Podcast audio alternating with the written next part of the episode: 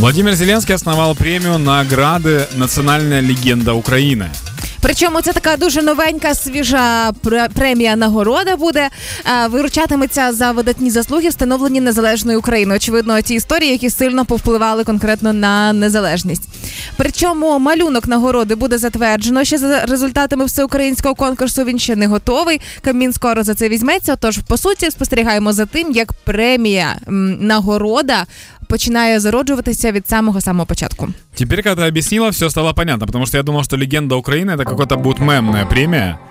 Ее будут вручати тем людям, которые дійсно стали легендою України. Це якась твоя альтернативна премія. Знаєш, коли ти захочеш зробити якусь да. свою іменну, то ти знаєш, кому вручить. Да, я просто вот о чем подумал. У нас есть конкурсант, который на эту премию, кому бы я ее вручил. Мы когда-то рассказывали о парне из Одессы, который очень долго бежал перед трамваем.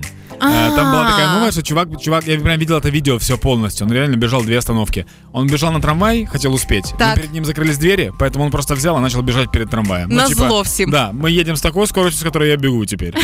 Э, потом э, есть, ну, есть мой топ, я о нем немножко позже скажу. Но вот есть те новые конкурсанты на премию «Легенда Украины». А ну-ка. Э, в Киеве замечен человек, вот буквально вчера было, который на Трухановом острове косил песок. Косил он, песок? Да. Он стримером, это такая бензопила, руч... О, не бензопила, а косилка ручная. И он э, косил не траву, а просто ходил по пляжу и косил песок. То есть просто барахтал лезвие, ну не лезвие, а нитки в піске. Ну може тільки на його захист виступити з тим, що Данечка, ти можливо ніколи не жив в будинку, коли на вулиці спека, як зараз, плюс 35, висихає трава в невидиму просто, і її да. треба скошувати все одно. Можливо, в цьому питанні. Ну, как бы то ни было, но я бы ему дал премию «Легенда Украины». Ну, Также да. э, вчера был замечен на Днепре, в столице, плыл дом По Днепру. Просто деревянный домик, который просто плывет. Корабель-будинок? Ну, мне непонятно, это корабль или нет. Если это корабль, то он супер умело замаскирован, потому что просто плыл дом. Ну, деревянный дом кто-то потерял. И мне было бы просто фантастически, если бы чувак открыл дверь, вышел на крыльцо и, как ни в чем не бывало, просто закурил бы. Знаешь, такой типа, ну, значит, теперь так.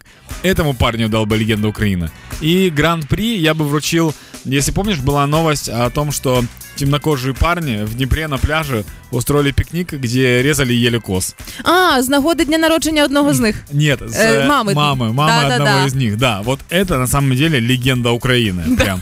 Просто если такое где-то рассказывают в других странах, то люди подумают, ну вы там вообще безумцы, конечно. Это легенды Украины.